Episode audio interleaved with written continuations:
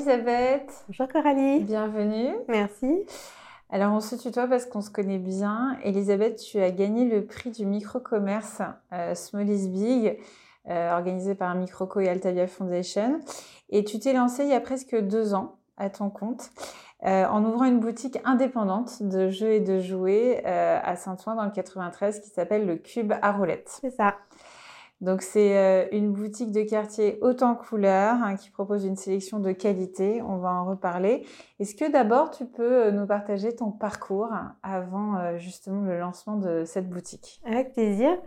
Alors si je remonte un peu au début, on va dire que je viens plutôt d'un parcours littéraire. Hein. J'ai un bac littéraire artistique. Je me suis dirigée après vers la médiation culturelle. J'ai un DUG en médiation culturelle.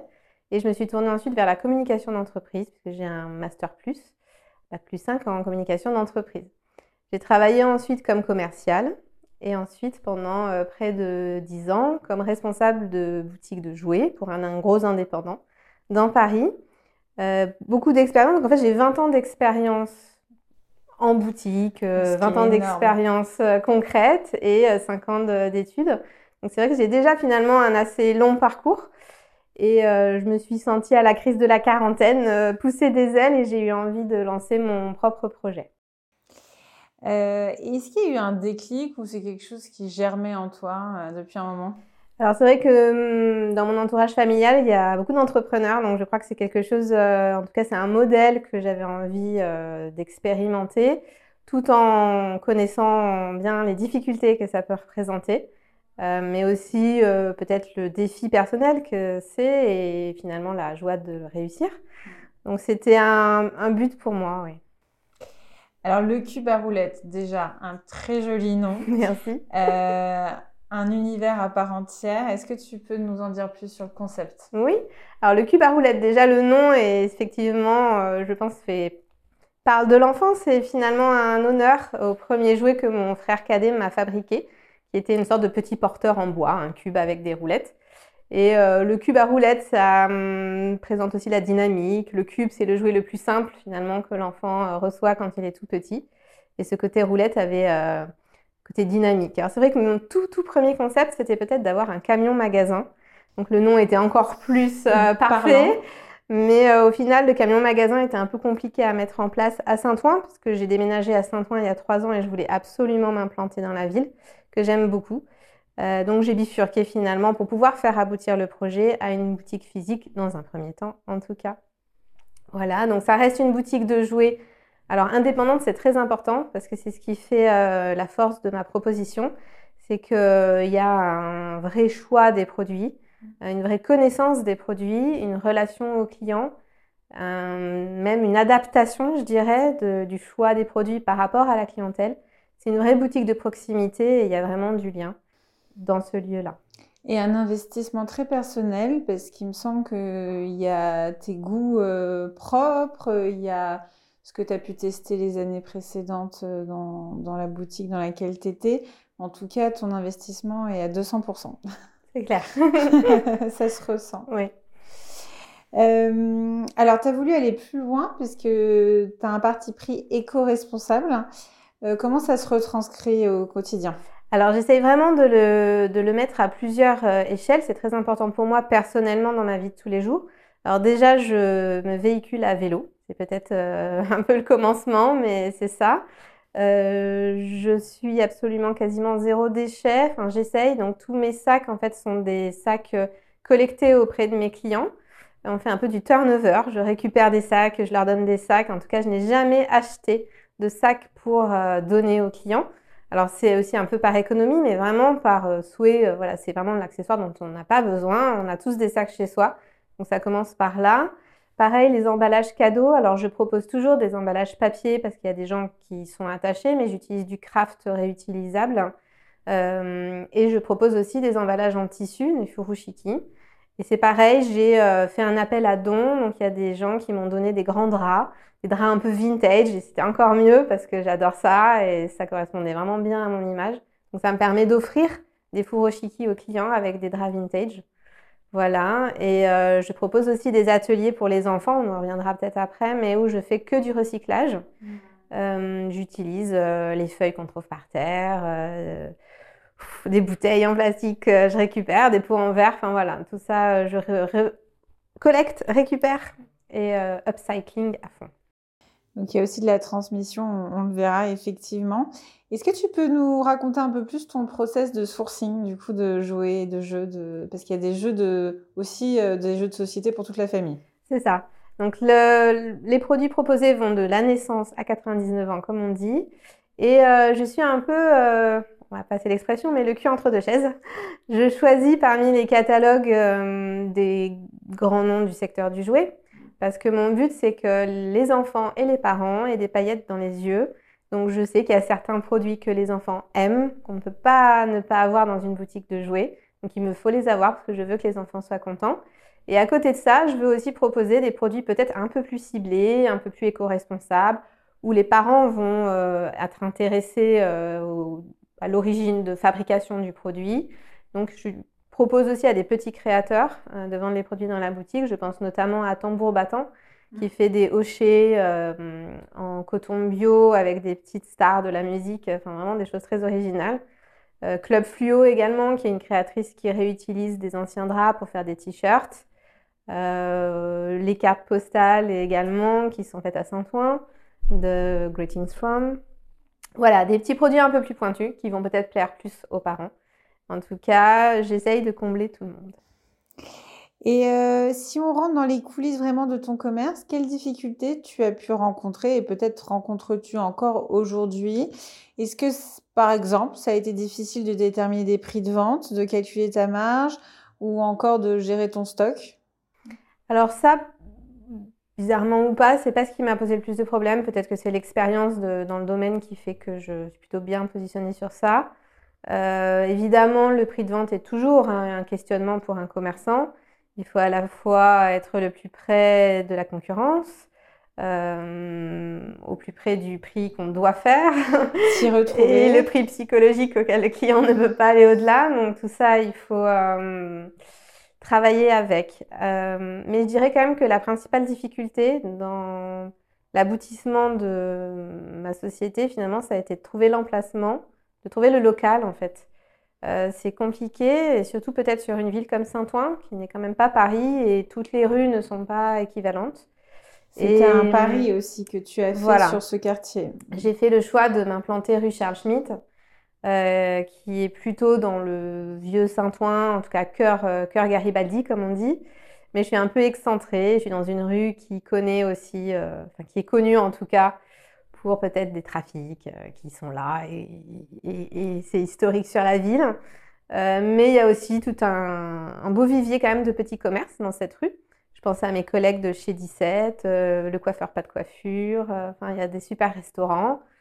Et on essaye tous ensemble de remonter cette rue qui est quand même une artère principale entre Garibaldi et Porte Montmartre. On a un accès en fait à Paris. Donc on a tout à gagner à venir dans cette rue qui n'est pas encore suffisamment connu à mon goût. Euh, est-ce que tu as été accompagnée à tes débuts, donc euh, dans ta vie entrepreneuriale? Est-ce que tu l'es toujours? Alors j'ai été accompagnée déjà par mon ancien employeur. Euh, je pense qu'il faut le souligner. Je crois que tout démarre de là. C'est vrai.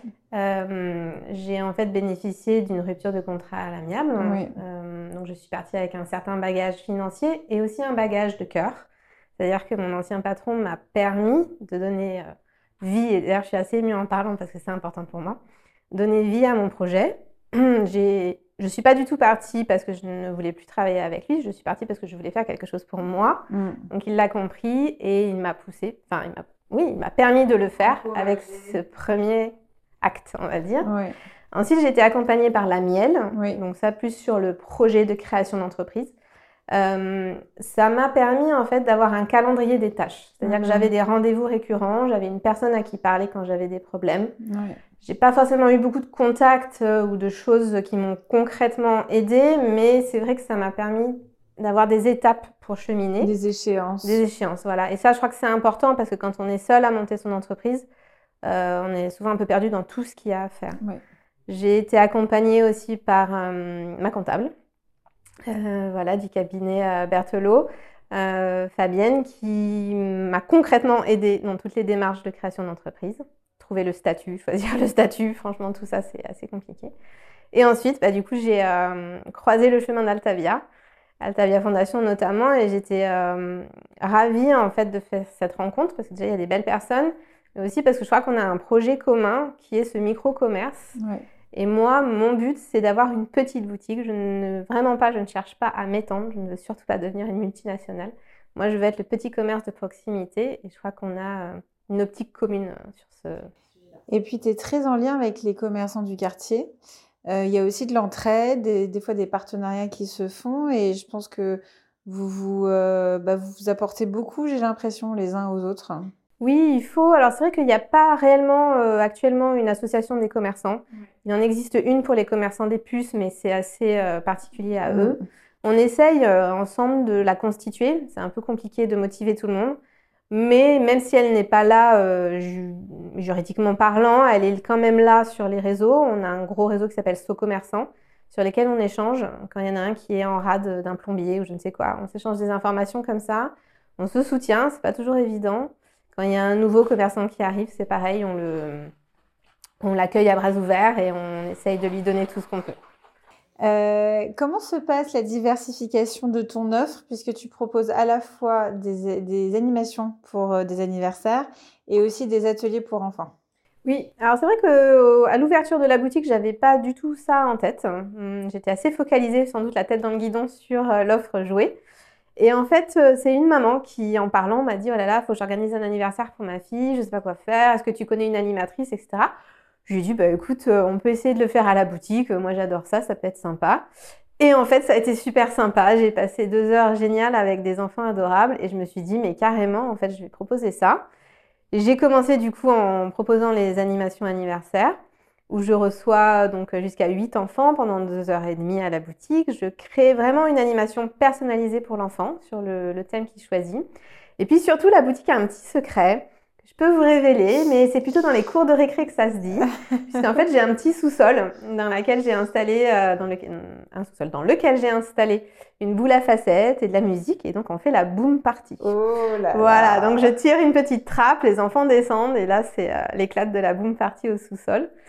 Voilà. Et à côté de ça, je fais des ateliers. Donc ça, c'est plutôt des ateliers à l'heure, en activité créative, donc notamment du recyclage. Propose aussi euh, des interactions avec des professionnels de la petite enfance de Saint-Ouen, euh, notamment euh, la sage-femme à vélo, Alix Perrotepeco, qui propose des ateliers de portage. Voilà, il m'est arrivé aussi d'accueillir Corinne Angot qui propose des bains sonores. également Juliette Debreuve, Sophrolof. Enfin voilà, on a, j'essaye de faire venir des personnes qui peuvent faire du bien en fait aux parents, interagir sur la parentalité.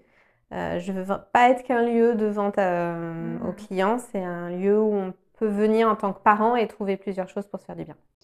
Et c'est assez complémentaire et puis le, bien-être est au cœur de, notre quotidien, donc euh, je pense que les parents t'en sont reconnaissants. C'est très chouette. Euh, quels sont tes outils de communication euh, Est-ce que ça te suffit aujourd'hui, euh, les réseaux sociaux Raconte-nous un peu comment tu fonctionnes. Alors c'est vrai que pour le moment, j'ai principalement les réseaux sociaux, donc Facebook et Instagram, un petit peu TikTok, mais je suis pas très douée pour le moment. honnêtement, ça me suffit et ça marche très bien, notamment Instagram. Je suis très disponible aussi via mon téléphone, mon numéro en fait, et mon numéro perso et mon numéro pro. Et je souhaite avoir ce lien-là. Euh, des fois, des clients euh, me laissent des messages à 22h et c'est pas grave. Si je suis là, je réponds. Mhm. Euh, voilà, cette proximité-là et cette rapidité des réseaux sociaux est parfaite. Maintenant, mon besoin, c'est sans doute d'augmenter ma visibilité. Donc, je cherche des outils pour essayer de capter une nouvelle clientèle. Parce que là, finalement, les réseaux sociaux, c'est un peu mon réseau de clientèle. Mhm. Donc ça marche très bien, les infos euh, passent de façon fluide, mais ça reste dans le cercle euh, fermé. Donc mon but là, c'est d'arriver à, agrandir le cercle.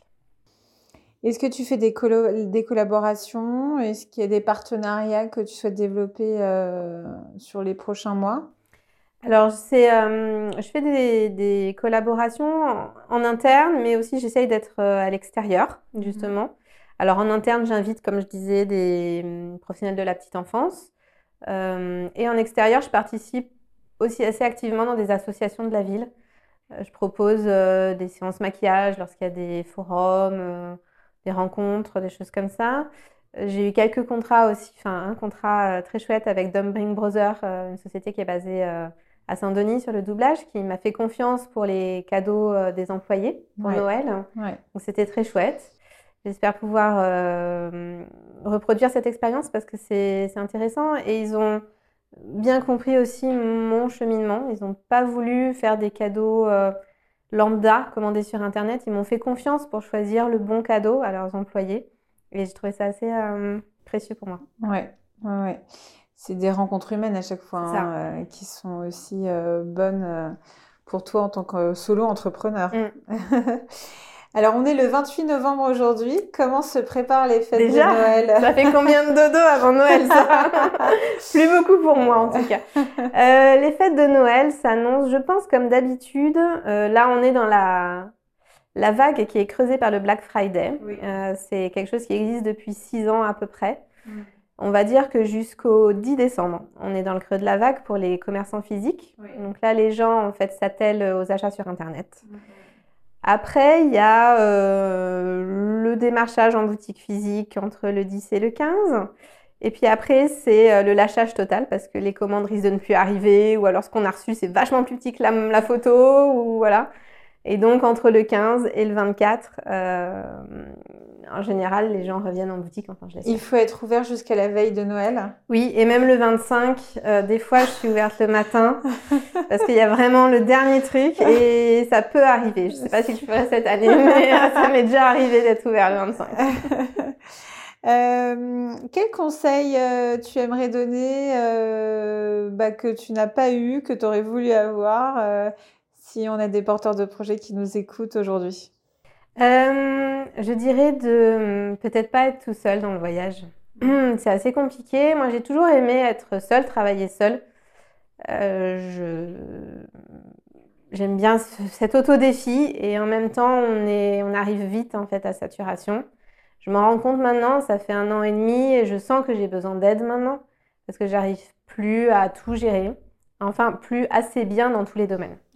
Donc, il faut apprendre à déléguer, euh, c'est pas évident quand c'est le bébé euh, qu'on a construit, mais c'est important pour la réussite du projet. Il faut arriver à lâcher des choses et, euh, voilà, et à, se faire conseiller par des professionnels aussi. Mmh. Alors, on va rappeler où on te trouve sur Instagram. Oui. et Facebook. Donc, mmh. c'est le cube à roulette. Tout attaché. Tout attaché. donc, le cube au singulier, à roulette au pluriel. C'est ça. Si vous tapez sur Google le cube à roulette, vous me trouvez. Si vous tapez le magasin de jouets, c'est parfois un peu plus compliqué parce qu'il y a mes charmants collègues des puces qui arrivent avant moi parce qu'ils sont là depuis beaucoup plus longtemps que moi. Mais sinon, je suis au 41 rue Charles Schmitt à, Saint-Ouen, juste en face du lycée Auguste Blanqui. Voilà, dans le 93. Bah, merci pour ce témoignage, Elisabeth, et à très vite. À bientôt, joyeux Noël. Merci, joyeux Noël à tous. Merci.